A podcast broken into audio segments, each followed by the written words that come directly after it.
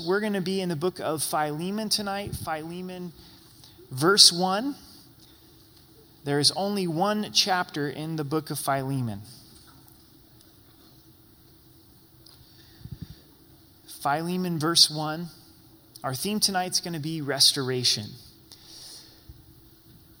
As we go to God's word, let's just calm our hearts. I know that for many of us, you've had a busy day.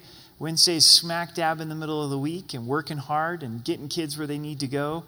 Kids in youth ministry and in Awana, and you just take a deep breath. You're like, oh, I feel like I got ran over by a truck, and now it's Wednesday night study. So let's just pause before the Lord and ask that God would refresh us. Father, we thank you for your goodness in our lives. We thank you for the restoration that you, you have brought in redeeming us unto you. And as we study the book of Philemon, we ask that you would refresh us, that it wouldn't just be an academic understanding, but that you would work in relationships that we have with one another. I pray for broken relationships, God, that you would heal and that you would mend and that you would bring restoration. So we take a moment to pause and sit at your feet. We thank you for your faithfulness. We thank you for eternal life. Thank you for your grace, that we're saved by grace. We love you in Jesus' name. Amen. Restoration is a beautiful thing. I love to see old houses uh, restored. There, there's something about the older homes downtown to see someone invest in them and pour their lives to them and see them come around. It's really true. We don't make things the way we used to. You know, a house that is thrown together in three weeks compared to some of these old homes. Yes, I'm sure they can be money pits, but the restoration is beautiful. I love old cars. It's cool to, to see an old car that someone's loved and restored and, and cared for. You know, you see a car that has a bunch of miles on it, and you're like, wow, that, that's pretty neat to, to see. But you know what I love even more is God restoring people's lives and restoring people's relationships. God's all about restoration. The gospel is restoration. We're in a place where we're lost, we're dead in our sins, we're eternally separated from God. Christ died for us. When we come to Christ, He restores our lives. It's really not even a, a powerful enough word to describe the redemption that He brings in our lives. This little postcard epistle, Paul's thoughts to a man named Philemon, carries a lot of weight. There's a broken relationship between a slave, one of his slaves, and Philemon. And Paul encourages the slave to go back and to make things right with Philemon. So it's a real lesson for us in the restoration of relationships. And for some of you tonight, you may be in a place where God's going to challenge you to go make a relationship right. And you're saying, that's the last thing I wanted on a Wednesday night in March. I was just starting to enjoy spring. Know, I don't, I don't want to think about a relationship that I blew apart that God would want to restore. Or it may be that God's wanting you to extend grace and offer forgiveness to someone who is coming back to you, where you're in the position where it's now an opportunity to not only mend fences, but to see God uh, bring healing. So the theme is applying the gospel to relationships, equaling restoration. So if the gospel's true, that Jesus died for our sins and rose again, that we're completely forgiven, then how does that affect relationships with one another? How does that affect being able to experience uh, forgiveness? I don't think there's really a greater weight to carry in life than a broken relationship. Would you agree with that? You know, if you've had a, a close, meaningful relationship in your life that has been broken, you carry that with each step uh, that you take.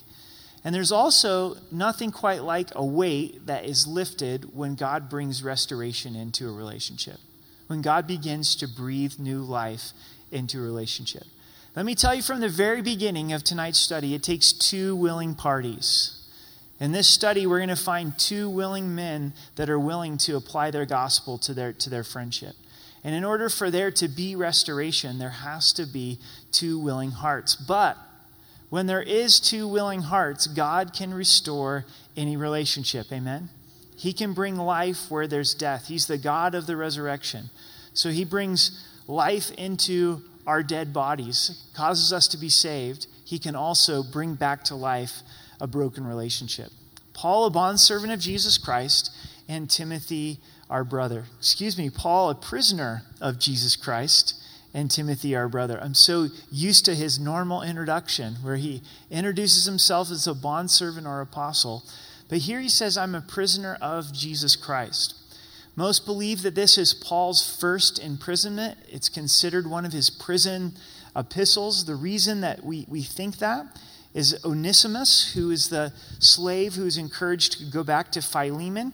He accompanied Tychicus to carry the letter to Colossae. So the book of Colossians and the book of Philemon, written around the same time period, 61 to 63 AD, when Paul's imprisoned in Rome, his first imprisonment under house arrest. But notice what Paul says here. He says he's a prisoner of Christ, not a prisoner of Rome. He saw God ultimately in charge of his circumstance. Maybe you feel imprisoned tonight. Uh, there may be some down the road that will hear this study in prison as it goes out the, on the radio and in, in the internet. So maybe you're literally in a prison, maybe you're figuratively in a prison, maybe your job feels like a prison sentence. To realize I'm a prisoner of Jesus Christ. I'm not, I'm not a prisoner to this circumstance. This is where God has me, and God is faithful in the midst of this. To Philemon, our beloved friend and fellow laborer. So, this is who he's writing to. He's writing to Philemon, and Philemon is his friend and fellow laborer. So, close relationship between Paul and Philemon. To beloved Apphia and Archippus our fellow soldiers. This is possibly Philemon's wife and son, but we don't know for sure. But we do know they were faithful to serve in God's army. They're fellow soldiers. And to the church, in your house. So Philemon was accustomed to welcoming believers into his home and having church. Church is not a building. The word church is God's people. It means ecclesia in the Greek. That's the Greek word. And it's a group that's called out together. So we've been called out of the world together. We're walking together in fellowship. So when believers are gathered together in any location, you're having church. So you can have church in a coffee shop, you can have church in your home. You, we're having church right now. And Philemon was in the habit of opening up his home, allowing believers to come in and celebrate, talk about the things of Christ, pray together, maybe have communion together. I would encourage you to get together with other believers. You know, a lot of times it's something that, that we live out, leave out in our busy lives. Open up your home, open up your apartment, open up your house, invite believers over, get to know other, other believers. And by, by doing so, you're having church in your home. Now, there is a, a movement uh, of home churches, and some people think, well, is that good? Is that bad? It, again, it doesn't matter what the location is. You can have a church in a home or a church in a building like this. What matters is who are the people, what do they believe, and what are they doing? So if they're having church in a home, great. Are they studying the Bible?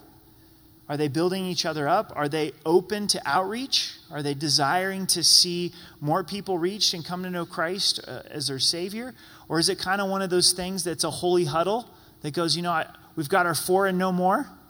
You know, we got, we got our four families and this can't grow? To, or do they have a heart to, to reach others? Are they committed to church discipline? So, is there a pastor over the, that group? And if someone chooses to, to walk in sin, is that pastor going to stand up and say, okay, now I've got to hold you to a biblical standard? So, the location's not important, but who we are is important. So, what defines us is not our building, it, it's who we are and it's what we do. And a, a, healthy church is determined by what they do, not what location that, that they meet. But a great application of this is open your home for the opportunity to meet with believers. You say, I don't have a home. Well, meet, meet here. You know, meet at a coffee shop, meet at the library. It's free to go to the library, meet in a park.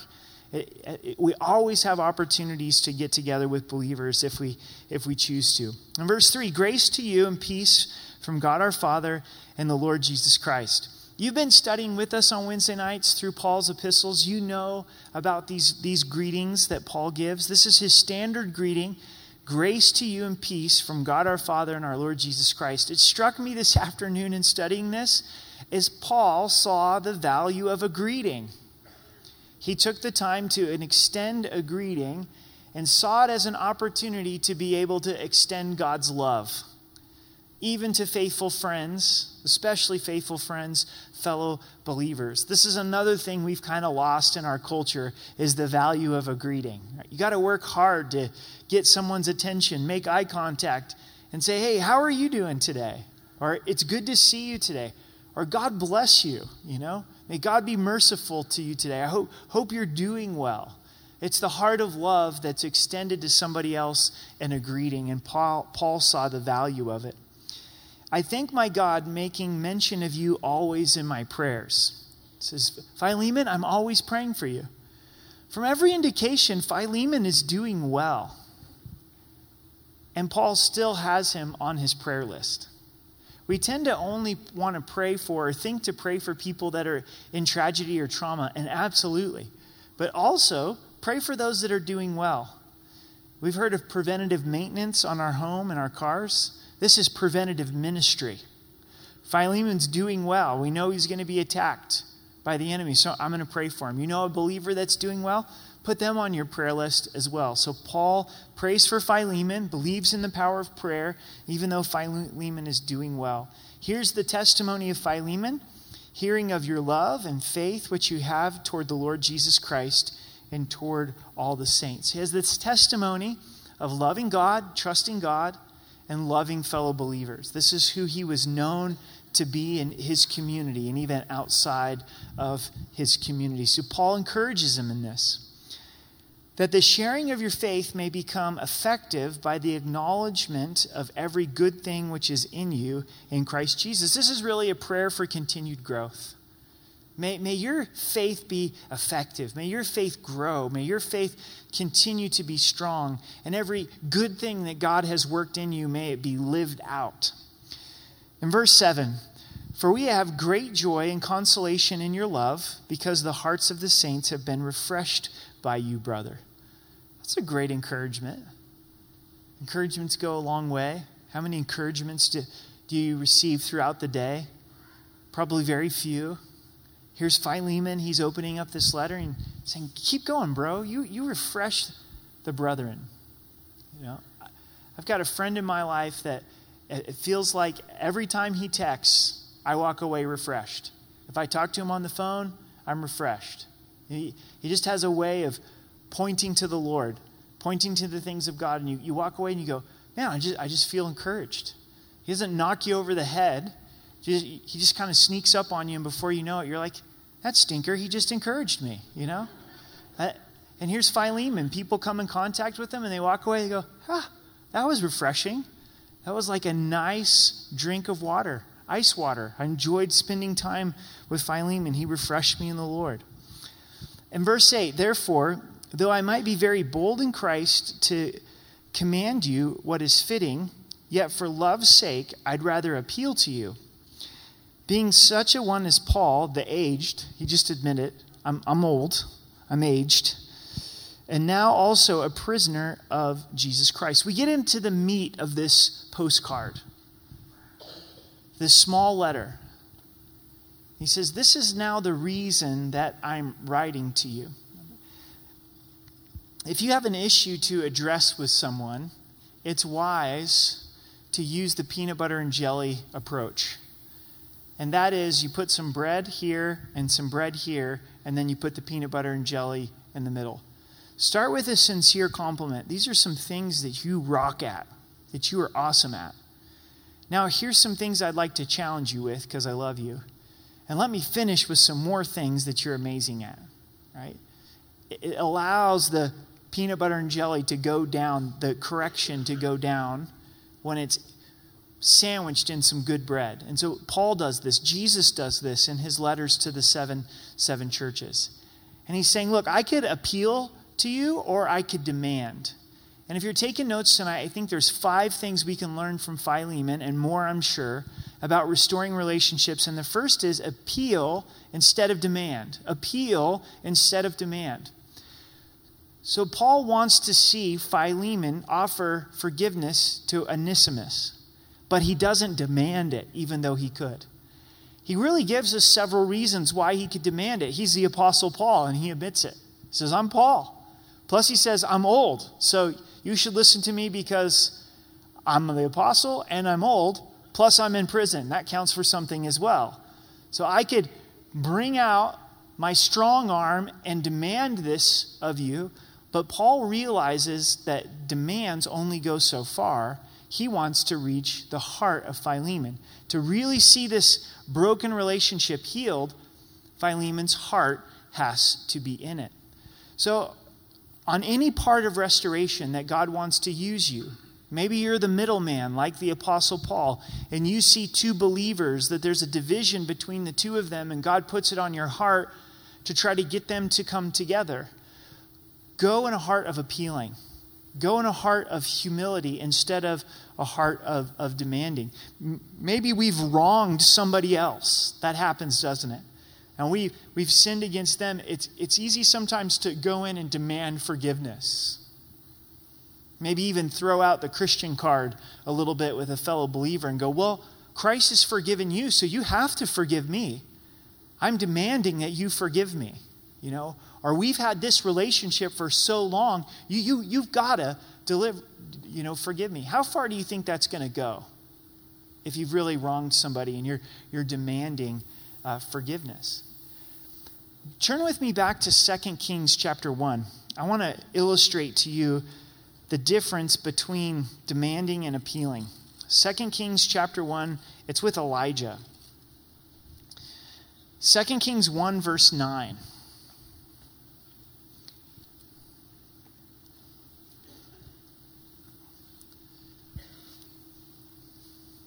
Everybody find it okay? Everybody's going to pretend to. I'm reading ESPN right now, March Madness, but looks a lot like 2 Kings. 2 Kings 1, verse 9. Then the king sent to him a captain of 50 with his 50 men. So he went up to him, and there he was sitting on the top of a hill. So here's Elijah at the top of a hill. Here comes a captain with his 50 men to arrest him. And he spoke to him and says, Man of God, the king has said, Come down. So Elijah answered and said to the captain of fifty, If I am a man of God, then let fire come down from heaven and consume you and your fifty men. And fire came down from heaven and consumed him and his fifty men. Do you see what demanding got him with the prophet Elijah? You, really? You're demanding me to come down? The king says for the man of God to come down. Well, if I'm a man of God, then you're going to get barbecued. You know, you're a hamburger right now, and boom, they get, psh, that's it, they're done. God consumes him. So, verse 11, then he sent to him another captain of 50 with his 50 men. And he answered and said to him, Man of God, thus the king said, Come down quickly, I demand you. So Elijah answered and said to him, If I'm a man of God, let fire come down from heaven and consume you and your fifty men. And the fire came down from heaven and consumed him and his fifty men. Different approach in verse 13. Again, he sent a third captain of fifty with his fifty men. And the third captain of fifty went up, and he came and he fell on his knees before Elijah and pleaded with him and said to him, Man of God, Please let my life and the life of these 50 servants of yours be precious in your sight. Look, fire has come down from heaven and burned up the first two captains of 50s with their 50s. Let them let my life now be precious in your sight. And the angel of the Lord said to Elijah, Go down with him.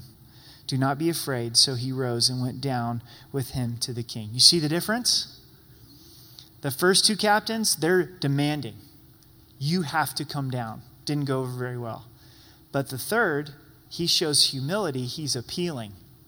He uses this crazy word in our vocabulary that starts with a P called please. Please. He entreats him, he gets on his knees.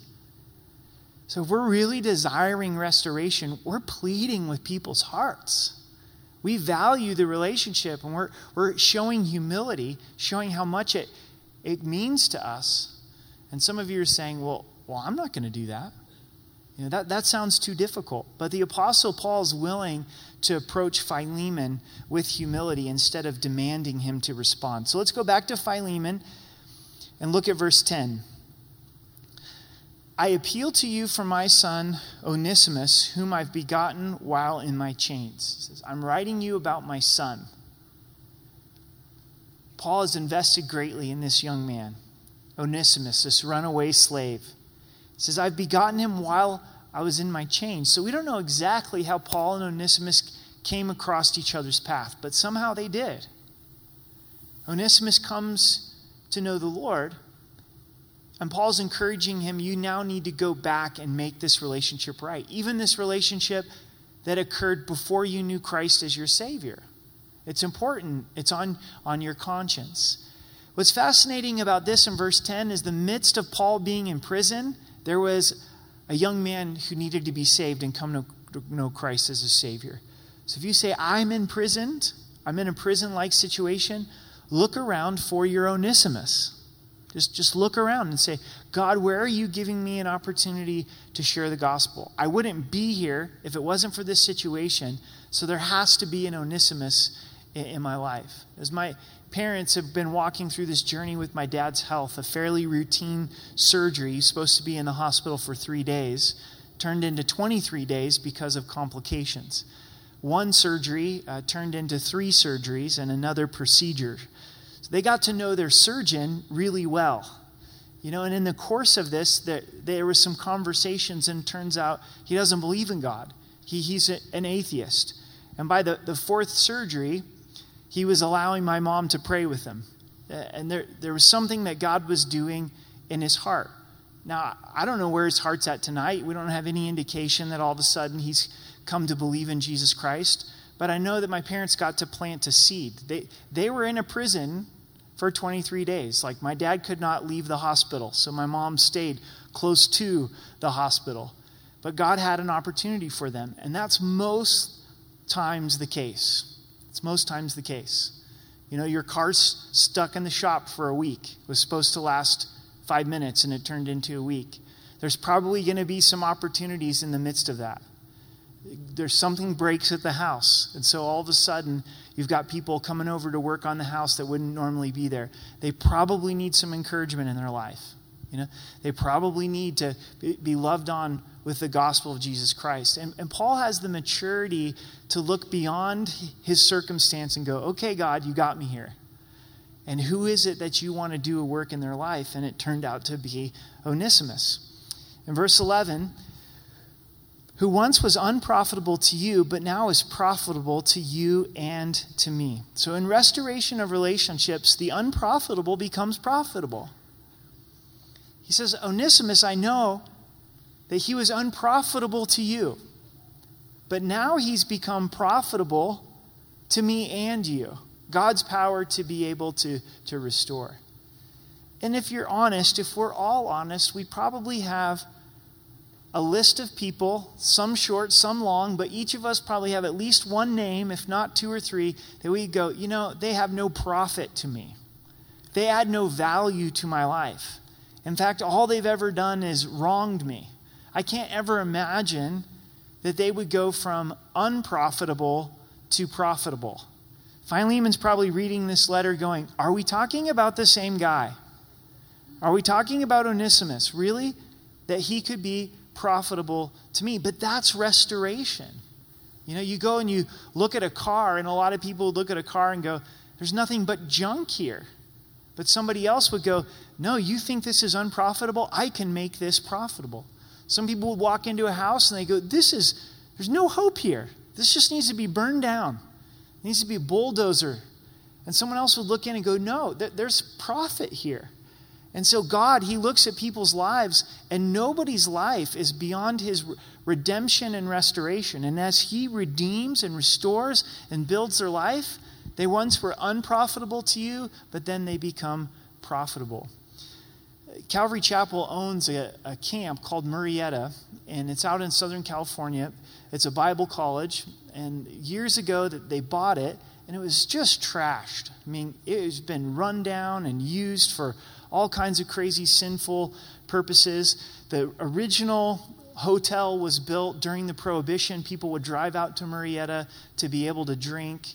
And so Pastor Chuck and Calvary Chapel Costa Mesa got a really good deal on it.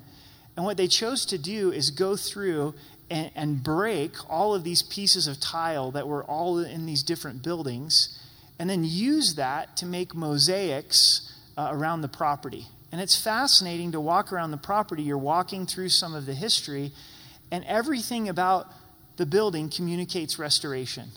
Instead of just taking that tile and throwing it away and buying new tile, they broke it up into all these pieces, and these craftsmen got together and, and laid the, these, these work, works of art. And see, God doesn't throw people away. Amen? Even though sometimes we throw ourselves away. We say, ah, we just, I'm done and I'm giving myself over to, to sin. God loves rescuing people. And as they get restored to God, then God starts restoring relationships with parents and brothers and sisters and friends and with a husband or with a wife. We've seen God do amazing things in our church where couples have been divorced, moved on with their lives. God does a work in their life, and they come back together. And you're like, how does that work? I never thought that, no, I, I thought you guys were done. But God knew that they weren't done, and God brought restoration and brought it back together. You know, God might do something crazy like that in your life, you know? You're, you're divorced and you're thinking, you know what? That ex, they are not profitable to me. I don't care how big God is, they're not going to become profitable. You know, that, that's beyond possibility. Keep your heart open. God may do a radical work in their life and a radical work in your life. You may have a friend that's hurt you beyond comprehension, and you have checked them off your list and said, no more. And God's going to do a work in their life, and God's going to do a work in your life. And a person who is unprofitable will become profitable. That's the power of God. He has the ability to change people. I know it takes two people. It takes Onesimus and it takes Philemon, but he's able to do it. And you might be sitting in so much guilt and shame tonight. You go, man, I've harmed so many people in my life. There's no way that I could become profitable to them again. Yes, in Jesus, you could. Onesimus will become profitable to Philemon. You can become profitable even to those that you've hurt because that's the power of God. That's the power of the gospel. That's applying the gospel to our relationships. In verse 12, I'm sending him back. You therefore receive him. That is my own heart, whom I've wished to keep with me, that on your behalf he might minister to me in my chains for the gospel. But without your consent, I wanted to do nothing, that your good deed might not be by compulsion, as it were, but voluntary. So, number three about restoration is go have the difficult conversation. It says, I am sending him back. Onesimus has to go back to Philemon. Paul had to have a difficult conversation with Onesimus and say, This is awesome that you've received Christ. It's awesome that you're growing in Christ, but you've got something that you need to go clear up. You're a runaway slave. You need to go back to Philemon. He's your brother in Christ. So Paul had to have a difficult conversation. Onesimus has to go back to Philemon, face the music, and have a difficult conversation. I don't like difficult conversations. I'm pretty good at avoiding difficult conversations. But I see the tremendous value and fruit in Christ to have those difficult conversations. Pray about this, maybe write it down, at least think it through. Restoration never happens without a difficult conversation. Because there's been a fractured friendship. Something has been broken, sin has been committed. You can have fake or feigned restoration, but if there isn't an honest conversation, it's not true and genuine. Remember David and Absalom?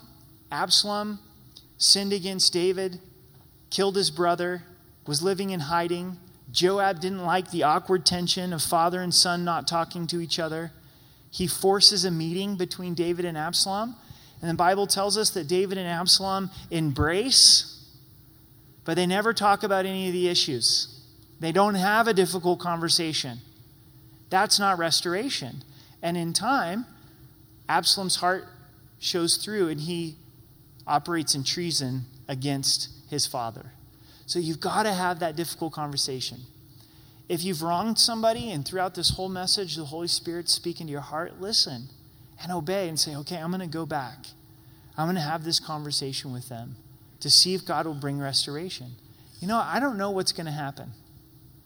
I pray that there's restoration, but that may not be the case. That person may not be willing to, to forgive you, but you know that you've done everything possible in your own heart to live at peace with them. You're right with the Lord. You did it. You went back and had that difficult conversation. You're not walking around with the weight of that broken, broken relationship any longer. So Onesimus goes back and has that difficult conversation. But also in this, there has to be a willingness, and this is number four, to receive them back. And that's what we find in verse 13 and 14. Paul says, I wish that you'd receive Onesimus back, but it can't be by compulsion. It can't be because Paul is asking. It has to be because God has touched your heart. Receive him back. Church, we're all going to be at that place at some point in our lives to receive someone back who has hurt us, who has harmed us. And this is difficult and it's not always easy. And what should you be looking for before you receive them back? And what you, should you not be looking for? Is there something biblically that you should be looking for before you receive them back? Yes, it's the fruit of repentance. So, someone's heart's changed and they're coming back, they want restoration, and you start to see a change in their actions. However, it's not perfection. we want perfection. We go, okay, repentance must mean that you have completely changed and you're never going to struggle with this again. No, that's not what we're looking for. We're looking for the beginnings of the fruits of repentance and say, okay, I can see your heart's changed. I can see that your, your actions have changed. So now I'm going to receive you back. Do we have some examples in Scripture of God or other people receiving people back? The prodigal son. Prodigal son goes, sins, squanders his inheritance, goes, Man, it's better back at my father's house. He comes back to the father's house. What would the story of the prodigal son be like if the father did not receive back the son? We got no story, church. There's nothing there. What if he would have slammed the door on his face and said, You know, why don't you come back when you really mean it? Right? He saw brokenness, he saw fruits of repentance, and so he received his son back. Joseph received his brothers back after they sold him to be a slave to Egypt. That's a little bit difficult to get over. You know, like, you guys sold me as a slave to another country. Now you need food from me? Mm, I don't think so. Right? Go feed yourself.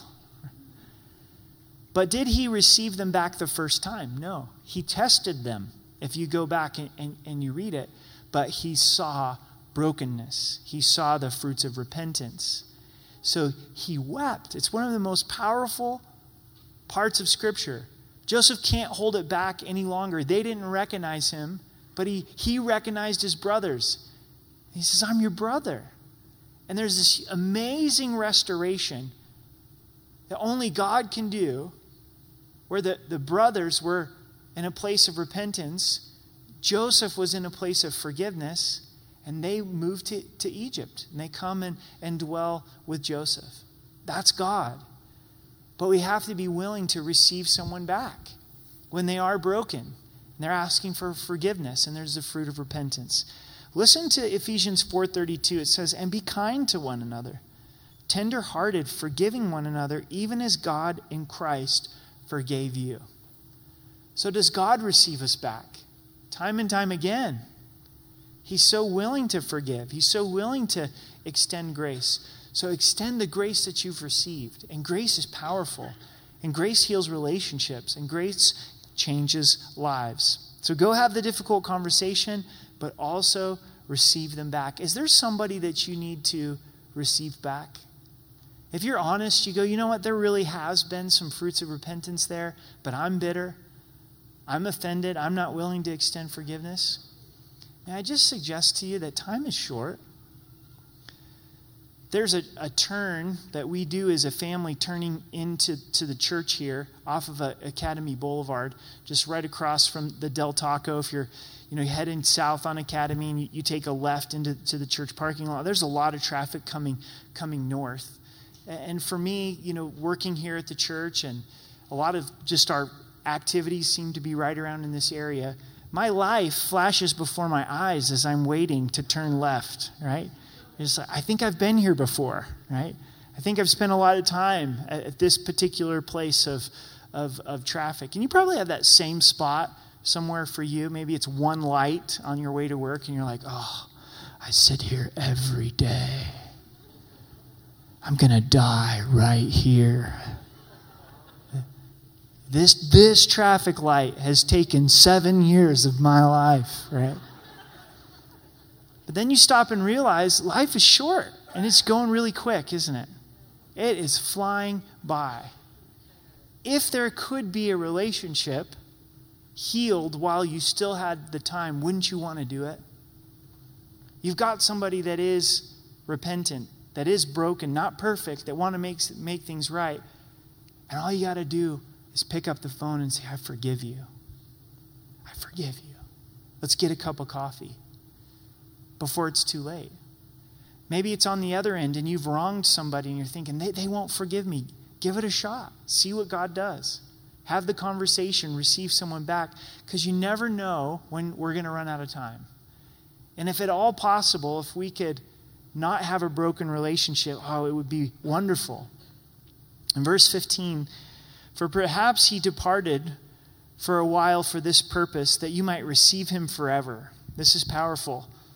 Philemon, receive him forever, no longer as a slave, but more than a slave, a beloved brother, especially to me, but how much more to you, both in the flesh and in the Lord.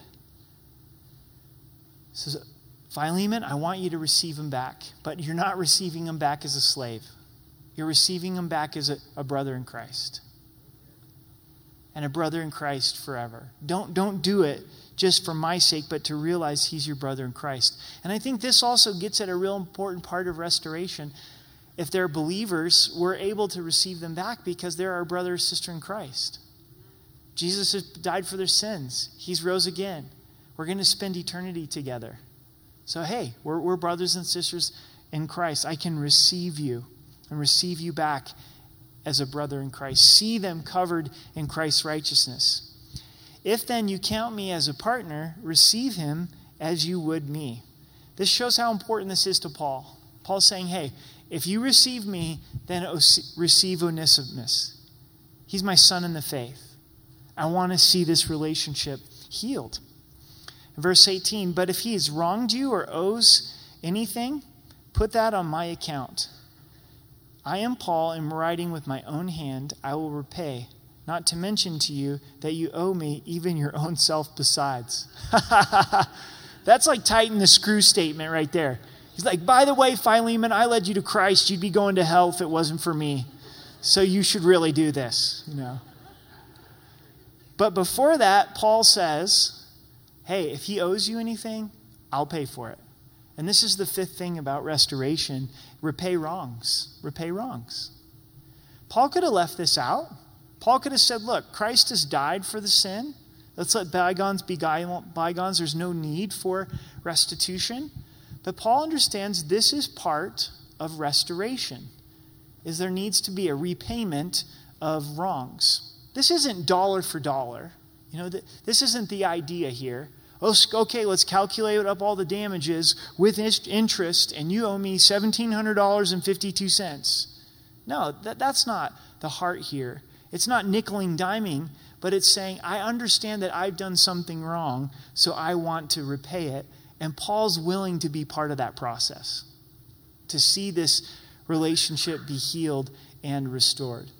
What does this show if we go to somebody that we've wronged and we say, I realize what this cost you. I want to make it right. Goes a long way, doesn't it? Maybe Philemon got ripped off by Onesimus when he left as a slave. Maybe he stole things in the process. And so Paul's saying, Look, I realize those things had value, and I want to repay those, those things. I remember uh, our next door neighbor growing up. Her, her, name was Lena, and she was an older uh, German lady, and her husband's name was Carl. And Carl had passed away, and across from her house was a vacant lot, a vacant half acre lot. We loved to play baseball in that vacant lot. And then there was the street, and then there was her, her property. And as we got a little bit older, we started hitting the baseball further and further. And the ultimate home run was to hit it over her house. And then if you hit it over her house, uh, you, we would jump into the backyard, find the baseball, and go play again. And on this one particular day, my, my brother just hit a, a powerful line drive didn't quite get up over the house and went right through her big glass window. She always sat in her chair next to that window. So, can you imagine being like mid 80s or so? You're just sitting there, and here comes this baseball right through the window and all this, this, this shattered glass.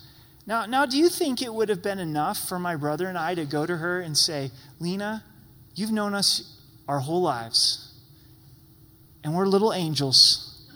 Would you please forgive us for breaking the window? She still has to pay for a window, doesn't she? And so, guess who bought her a window? My brother and I.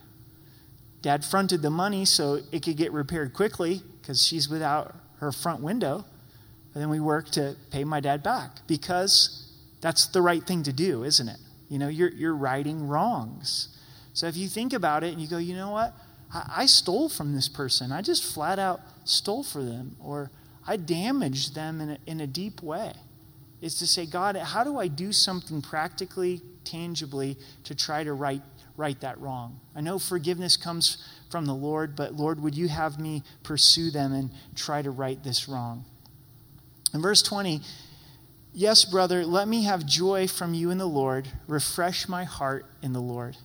He's saying, Oh, Philemon, this would cause great refreshment inside of me to see this relationship mended. Psalms 133 talks about the beauty of unity. It says, Behold, how good and how pleasant it is for brethren to dwell together in unity. It's like precious oil upon the head, running down to the beard, the beard of Aaron, running down from the edge of his garments, like the dew of Hermon descending upon the mountains of Zion. For there the Lord commanded the blessing, life forevermore. There's a blessing that flows from unity. And Paul's saying, I'm going to be refreshed if you two can walk together in unity. In verse 22, having confidence in your obedience, I write to you, knowing that you will do even more than I say. Paul has confidence in Philemon's character. But meanwhile, also prepare a guest room for me, for I trust that through your prayers I shall be granted to you. saying, I know you're praying for me. And because of that, I hope to get out of prison and I'm going to come visit you. So get that spare bedroom ready. Epaphras, my fellow prisoner in Christ Jesus, greets you. Paul's not alone, as do Mark, which is John Mark, Archippus, Demas, Luke, my fellow laborers. The grace of our Lord Jesus Christ be with your spirit. Amen. I like that. God's grace, his undeserved unmerited favor being with our spirit, strengthening our spirit. I believe that God wants to do a work in relationships tonight. He didn't bring you here by happen chance. Could have easily not been here this evening, but you're here. Why? Because God wants to do a work in relationships. Do you need to initiate a difficult conversation with someone? You know you've wronged them. You're in the shoes of Onesimus. You might even say it happened before I knew Christ as my Savior. And God's saying, You know you hurt them deeply. You know you sinned against them. You know you wronged them. Maybe for years you've been blaming it on someone else. You've been making up excuses of why you didn't really do anything wrong.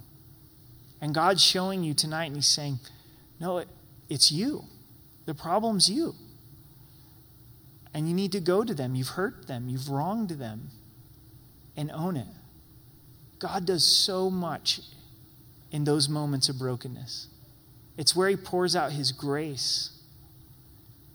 It's where He pours out His healing. It's where He pours out His relationship, His restoration, excuse me. And then some of you, you need to forgive. You need to forgive somebody. They have called you, they have attempted to make things right. But in your heart, you're saying, they're never going to hurt me like that again. I know it's hard. I know it's difficult. I know it's not easy. But evaluate and go, okay, I, I do see some repentance here. So, Lord, I'm going to receive them back. I'm going to call them tonight. Say, I forgive you.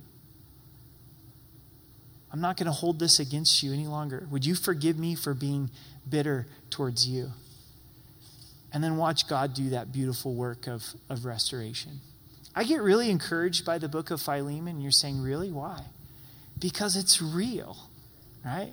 Here we have in the Bible two godly men struggling with relationship, and the Apostle Paul has to intervene and say, okay, guys, Philemon must have been struggling with this, or Paul wouldn't have had to write it. You know? He figured, okay, Onesimus needs some help with this. If he just shows up on Philemon's doorstep, who knows what's going to happen? So I'm going to write this letter to him, and I'm going to give him this, this preparation. So as we close, let's pray and pray for one another that God would help us in relationship. God, we need your help in relationship. It's not easy, it's, it's difficult. We sin against others, others sin against us. We desire to see you bring healing in relationship. So we do pray for one another. Lord, would you give us the strength to have that difficult conversation? To go to somebody with a spirit of appealing instead of demanding. Lord, it's so hard to forgive. So many times we want to hold on to the bitterness and the grudges and Give us discernment to, to evaluate and to know when there is that fruit of repentance to be able to, to offer forgiveness. So, Lord, we surrender ourselves to you. We pray you would bless this time of communion. In Jesus' name, amen.